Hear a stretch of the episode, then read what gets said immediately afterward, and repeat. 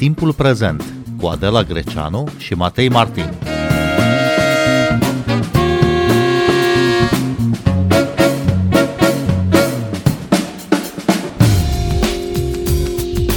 Lira turcească a scăzut în raport cu dolarul la minime istorice, pierzând 46% din valoarea sa anul acesta. În ultimele săptămâni, mai ales, lira turcească s-a depreciat constant, prețurile au crescut peste noapte, iar oamenii au început să iasă la proteste în orașele mari. De ce se prăbușește lira turcească și care este impactul crizei monetare în Turcia și în regiune? Bine v-am găsit! Noi suntem Adela Greceanu și Matei Martin și invitatul nostru este analistul politic Dragoș Matescu. Bun venit la Radio România Cultural! Bine v-am găsit! Ce se întâmplă, de fapt, cu lira turcească? De ce au loc aceste prăbușiri succesive, mai ales în ultimele săptămâni? Da, este rodul unei politici uh, care merge înapoi în timp, undeva pe la începutul guvernării actualului regim, regimul AKP Erdogan, care s-a instalat la putere în noiembrie 2002 și care de atunci a urmărit, uh, în primul rând, creșterea economică și acordă mare atenție cifrelor privind creșterea economică și exporturilor. Ori uh, Turcia venea atunci după o criză majoră în 2001, care era de fapt o prelungire a crizei asiatice, prelungire în spațiu și timp a crizei asiatice de la sfârșitul uh, secolului 20 și care găsea Turcia în genunchi literalmente. Așa s-a petrecut schimbarea majoră de guvern de la coaliția lui Guvern Gevit la acest partid uh, conservator, care, repet, pune accent pe creștere economică și pe exporturi țara refăcându-se cu ajutorul asistenței de la Fondul Monetar Internațional și Banca Mondială, logica asta a funcționat pentru o vreme. Numai că regimul conservator a început să insiste asupra reducerii dobânzilor, cum că ar fi împotriva doctrinei ideologice conservatoare pe care acest regim urmărește și s-a ajuns la reducerea numai în ultimul an a dobânzii de referință de la 20% la 15% acum, într-o vreme în care majoritatea guvernelor lumii, dacă nu iau nicio atitudine, măcar măresc dobânzile cheie pentru a da valoare monedelor naționale, ceea ce guvernul acesta nu face. Și uh, asta doar stimulează inflația. Stimulând inflația, se reflectă atât la inflația la consum, la consumator, care e trecut deja de 20%, dar mai ales inflația la producție care a trecut deja de 45%, statisticile o pun la 46,3%, ori asta înseamnă că o economie ca a Turciei, care se bazează pe importuri de materii prime, Turcia nu are materii prime importante, pe importuri de tehnologie, pe importuri de mașini unelte, cum se numește, subansamble, pe import de energie masiv, peste 90%, e, inflația asta la producător înseamnă că, practic, comenzile scad și se așteaptă la un dezechilibru masiv în economia Turciei, care se desfășoară sub ochii noștri. Asta, într-adevăr, pentru că, așa cum spuneți, Turcia e o economie care se bazează în mare măsură pe importuri. Inflația a dus în pragul falimentului sute de firme și foarte, foarte multe familii trăiesc acum la limita subzistenței, nu-și mai permit uh, să achite factura de energie și așa mai departe, produse de primă necesitate, medicamentele mai ales au scumpit foarte mult. Cu toate astea, președintele Erdogan vede un avantaj într-o liră slabă sau o liră ieftină. De ce? Care e strategia aici? Aici este aceeași filozofie. Crede, crede, și nu mă întrebați de ce crede, pentru că este enigma acestui deceniu. Crede că, și e logic dintr-un anumit punct de vedere, cu cât micșorezi dobânza cheie și dobânzile în general mai mult, cu atât ai export mai bun, accelerat. Și așa este simplu. Și asta consideră domnia sa. Numai că nu vede partea cealaltă. Faptul că dobânzi mai mici, exporturi mai multe, înseamnă importuri mai multe, pentru că Turcia, repet, depinde de importuri. Și de aici această inflație masivă la producție și care va duce inevitabil la colaps. Nu vede, nu vede partea a doua, partea neagră, vestea rea. Pot să vă dau ca exemplu statistică oficială. Mare bucurie, mare la Ankara că s-a anunțat creștere economică de 7,4% în trimestrul 3. Păi asta e veste rea. Și e posibil să ajungă la 10% până la sfârșitul anului. Asta e veste rea. Înseamnă că automat vor crește costurile importurilor înainte de a crește exporturile. Însă domnia sa alege, și mă rog, echipa din jurul domniei tale, alege să se uite numai la creșterea economică și la exporturi. Vreau să fac o, o precizare aici. În Europa, Eu sunt analist senior la Institutul Diplomatic Român și avem acces la o groază de informații și de minute ale unor activități la nivel european, la nivel mondial. Accentul se pune din ce în ce mai mult pe faptul că produsul intern brut, de exemplu, nu mai este un indicator relevant pentru a calcula prosperitatea unei țări, de exemplu. E, nici creșterea economică nu este, pentru că, de fapt, prosperitatea unei țări se traduce sau se reflectă în prosperitatea cetățenilor ei. Întorcându-mă la Turcia, da, poți să ai pe hârtie creștere economică foarte mare, poți să ai exporturi extraordinare, dar dacă ele nu se reflectă în viața de zi cu zi a cetățenilor și în prosperitatea oamenilor și din contră, o să vină vorba și despre ce se întâmplă, mai ales la Istanbul, unde este începutul unui dezastru, nu ai cum să justifici astfel de decizii de guvernare și existența unui regim care nu livrează în ce privește prosperitatea omului de rând.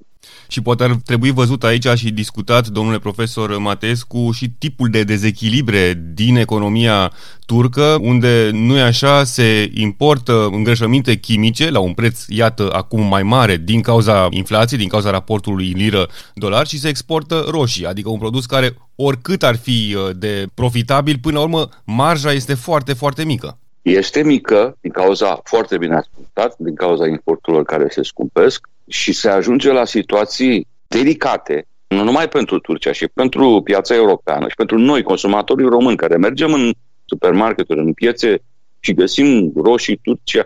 Vreau să atrag atenția că de săptămâna trecută, dacă nu mă înșel, fructe din Turcia, nu toate, bănuiesc, nu știu sigur, dar nu mai sunt acceptate pe piața europeană. Nu știu dacă este cazul și inclusiv în România. Dar de ce nu sunt acceptate? Pentru că oamenii nu-și mai pot permite îngrășămintele chimice care sunt aprobate pe piața europeană și care sunt și mai scumpe și folosesc un îngrășământ mai ieftin și care nu este aprobat. Și atunci fructe din uh, Turcia nu mai sunt acceptate. Nu m-ar surprinde să văd că și roșiile și alte legume care vin nu vor mai fi acceptate, iar piața europeană reprezintă piața principală de export a Turciei. Peste 60% din produsele turcești ajung pe piața europeană. Dacă se închide unul câte unul la produsele turcești piața europeană, atunci dezastrul va fi accelerat. Asculți timpul prezent! Timpul prezent e un talk show zilnic despre politică, societate și cultură difuzat la Radio România Cultural. Ne puteți asculta pe Apple Podcasts, Google Podcasts, Castbox, Spotify și altele. Președintele Erdogan leagă criza lirei turcești și de ce se întâmplă pe piețele externe, pe piețele financiare globale și vorbește despre suveranitate și întrebarea ar fi aici cât de suverană poate fi o economie națională într-o economie globalizată peste tot. Este un punct de vedere care și la noi trebuie clarificat. Aud tot felul de critici. De câte ori postez eu ceva pe Facebook sau, mă rog, în articolele mele din presa românească, apar acei critici care mă critică pe mine și laudă de fapt poziția domnului Erdogan, poziția suveranistă împotriva unei uh, conspirații mondiale, occidentale, împotriva suveranității statelor. Nu există autarhie. Așa cum răspundeam unuia din acești critici, doar în Jules Verne exista noțiunea de autarhie. În realitate, nu există țară care să fie suverană complet asupra tuturor mijloacelor sale de subsistență nu ca națiune, ca piață, că nu uităm, ne batem cu pumnul în piept că suntem națiuni, dar înainte de a fi națiuni suntem piețe. Da, domnul Erdogan preferă să vadă chestiunea aceasta și să-și facă un act de glorie din a lupta cu restul pieței, ceea ce este în sine iluzoriu. Are dreptate însă că evoluțiile pe piețele internaționale afectează Turcia, pentru că, pe scurt, cum am spus, majoritatea țărilor cresc dobânzile pentru a da valoare monedelor naționale. Asta se întâmplă și în cele mai importante două economii ale lumii, Statele Unite și Uniunea Europeană. Federal Reserve, Rezerva Federală care gestionează dolarul, a crescut dobânzile și va crește și mai mult. Banca Centrală Europeană este foarte moderată, dar și acolo se manifestă o tendință de a crește dobânzile, ca să întărească dolarul, respectiv euro.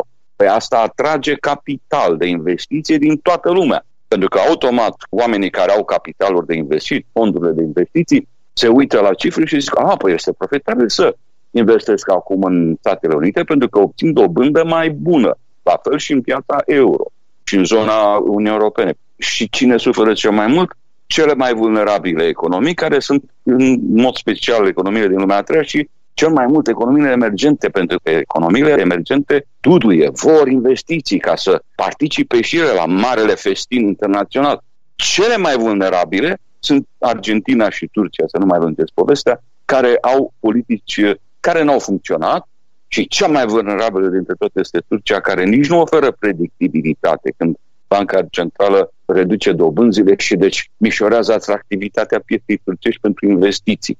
Deci are dreptate domnul Erdogan în concluzie că este vulnerabilă Turcia, dar este vulnerabilă din cauza propriei sale viziuni și a regimului său. Și aici, în această viziune, foarte interesant ar fi o interpretare legată chiar de afilierea lui politică și de tipul de economie musulmană sau islamică, cum se numește, care nu acceptă dobânda sau camăta. Întrebarea ar fi aici, domnule Mateescu, există modele economice în această lume islamică care funcționează excluzând dobânda? Să fiu sincer, nu știu să vă dau un răspuns exact, dar din câte știu eu, guverne precum uh, regimul teocratic din uh, Arabia Saudită practică dobânda și operează pe piețe internaționale conform ortodoxiei economice. Când trebuie să dai valoare monedei saudite, ridică dobânzile ca să dea valoare monedei. Asta e patriotism. Apropo, asta este patriotism. Dai valoare monedei internaționale, o protejezi. Faptul că scazi dobânzile înseamnă că ai, de fapt, în minte un scenariu prin care vrei să subminezi uh, economia respectivă din considerente, să ne întoarcem, la considerente religioase. Rezultatul concret este că peste 60% din depozitele persoanelor juridice și persoanelor private din Turcia sunt în monede precum dolarul, mai ales și euro și alte monede, bineînțeles, uh, liră sterlină britanică, franc elvețian, până și în ioan chinezești există. Deci se numește în uh, termen generic dolarizare accelerată. Lumea nu mai are încredere în moneda ta națională. Nu? Asta este povestea cu guvernele conservatoare, deci nu cred că este o soluție și eu de fapt mă îndoiesc și că este vorba despre o viziune ideologică conservatoare. Aici cât mai degrabă este vorba despre o insistență personală asupra unei idei personale. Dar ce putere are președintele Erdogan asupra politicii monetare a țării, domnule Matescu? De la referendumul din 2017 s-au aprobat niște modificări constituționale care au instituit începând tehnic vorbind și practic vorbind, începând cu ianuarie 2018, acest sistem prezidențial de guvernare care oferă președintelui puteri asupra executivului, asupra parlamentului, asupra legislativului și asupra sistemului judiciar pe hârtie puterea asupra băncii centrale este și ea acolo și doar s-a reținut domnul Erdogan până acum să se o manifeste. Dar este pentru că este șeful tuturor instituțiilor care există în cadrul statului turc. Este o putere irefutabilă. Nu poate fi refuzată autoritatea președintelui asupra niciunei instituții a statului turc și, cum avertizam eu într-un text mai vechi, poartă responsabilitatea personală. Până acum a încercat să nu afecteze puterea băncii centrale, bineînțeles ascultând de avertismentele consilierilor care eu știu sigur că i-au spus și că a ascultat de ei, dar avea efecte pe piețe internaționale, o astfel de implicare personală, prezidențială, dar în ultimii doi ani, hai să spunem, doi ani și jumătate, s-au schimbat trei președinți sau guvernatori ai băncii centrale și încă trei directori influenți în ultimele luni care erau împotriva reducerii dobânzii cheie. Și aceștia au plecat. E secretul lui Polișinel faptul că de fapt este insistența președintelui.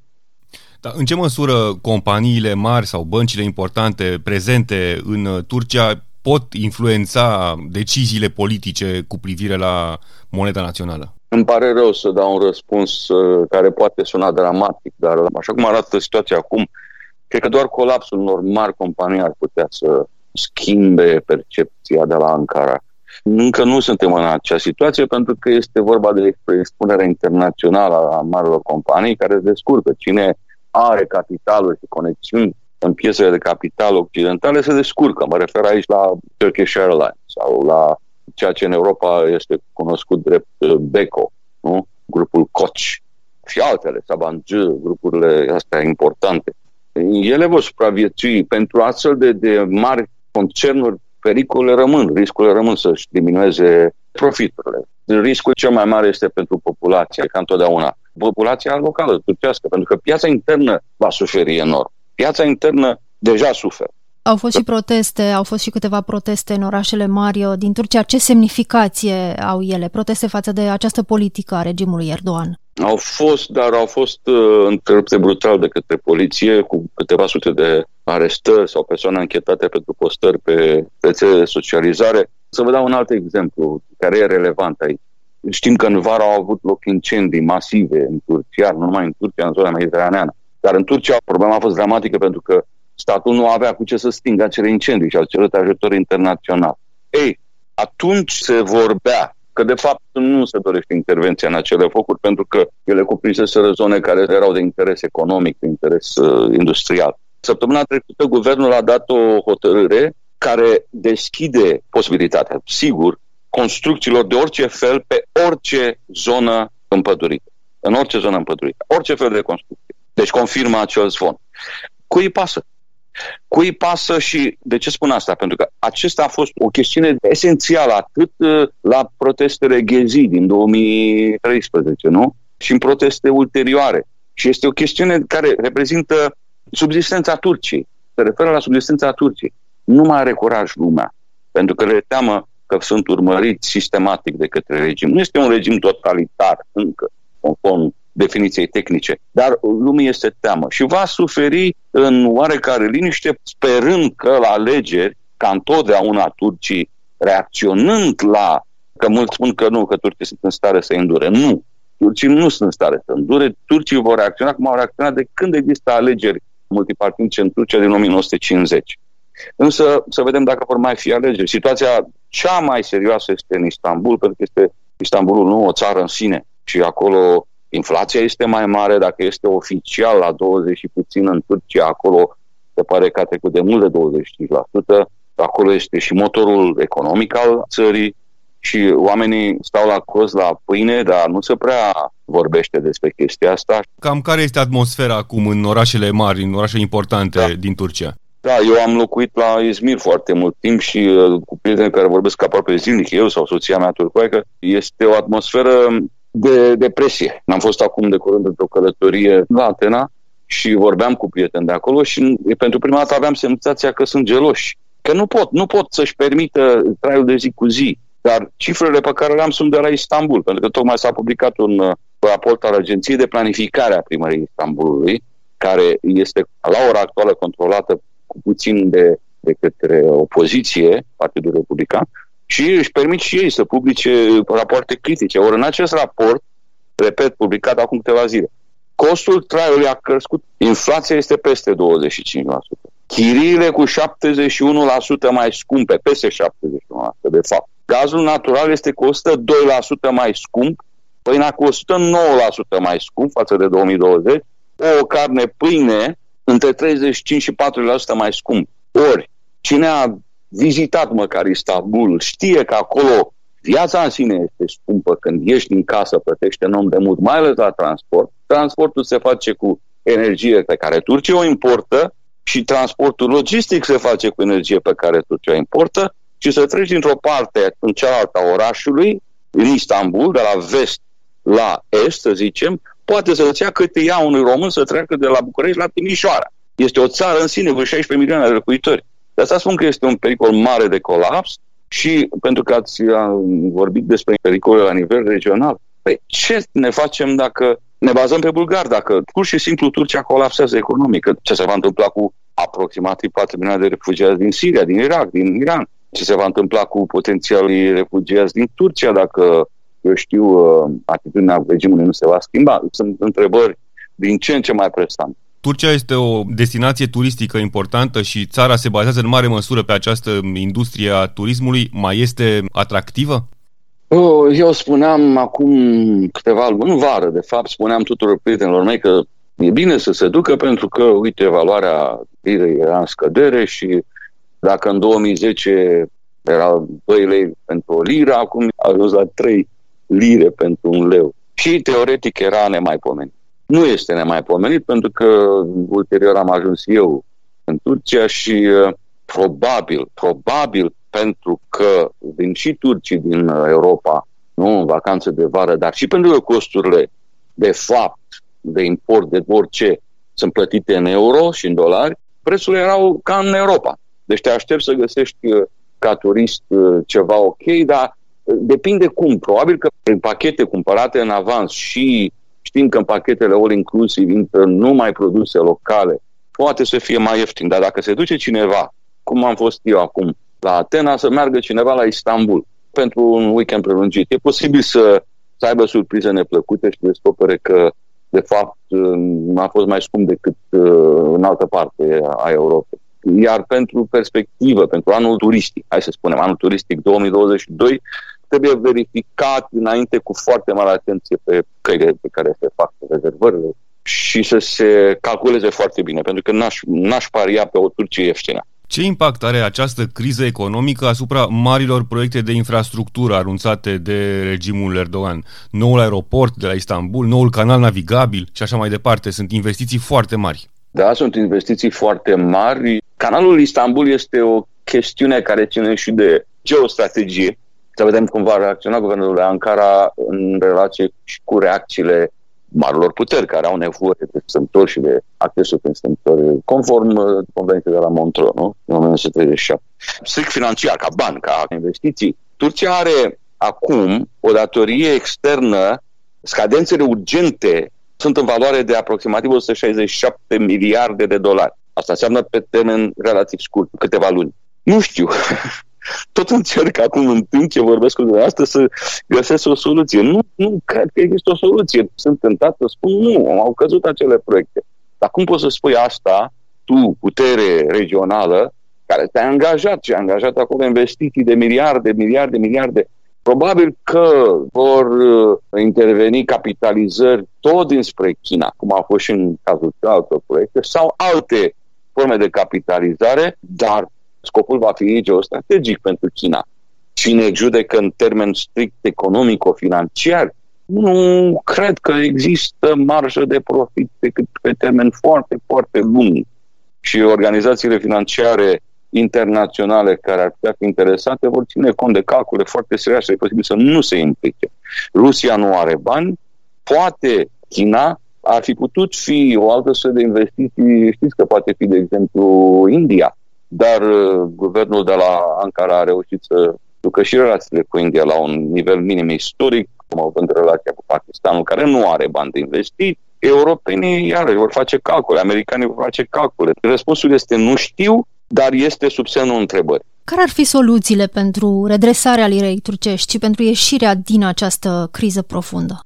Mă întorc la ce spuneam că nu există autarhie în lume. Toate piețele naționale, regionale sunt interconectate. Nu mai avem de-a face cu pericol care a existat în anii 30 ai secolului trecut, criza aceea mare crack, pentru că după 1944 s-au pus bazele acestor instituții financiare internaționale, Fondul Monetar Internațional și Banca Mondială, care în colaborare cu alte instituții sub egida ONU, de asta dată, intervin. Și au intervenit cu succes, slavă Domnului, și în anii 70, și în anii 80, și în anii 90, și în anii 2000. Turcia, beneficiind astfel de asistență în 2001, 2002, 2003, și-a plătit datoriile și foarte bine s-a redresat în ce sens a redresat? În sensul că a reușit să se reintegreze rapid în circuitele care sunt uh, fundamentale. De asta și piața comună europeană este fundamentată pe, sau fondată pe cele patru mari circulații. Capital, uh, servicii, oameni, populație și bunuri. A reușit să reintegreze. E, ca să te reintegrezi, trebuie neapărat să le dai încredere. Pentru că piața înseamnă încredere. Ca să dai încredere, trebuie să dai predictibilitate. Și ca să dai predictibilitate, regim care îi fi, oricare, din orice altă țară ar putea fi, trebuie să începi prin a mări dobânzile, dobânda cheie și dobânzile în general, ca să dai valoare monedei tale și asta însemna abia începutul. Și apoi transparență. Transparență în guvernanță și apoi alegeri democratice și apoi un acord cu FMI, cu Fondul Monetar Național și Banca Mondială, care cere exact aceste lucruri pentru a-ți finanța redresarea economică. Transparență, democrație, predictibilitate. Poate actualul regim de la Ankara să facă așa ceva, Dragoș Matescu, vă mulțumim tare mult pentru această analiză. Cu plăcere. Noi suntem Adela Greceanu și Matei Martin. Ne găsiți și pe platformele de podcast. Abonați-vă la timpul prezent pe Apple Podcasts, Google Podcasts și Spotify. Cu bine, pe curând! Thank you.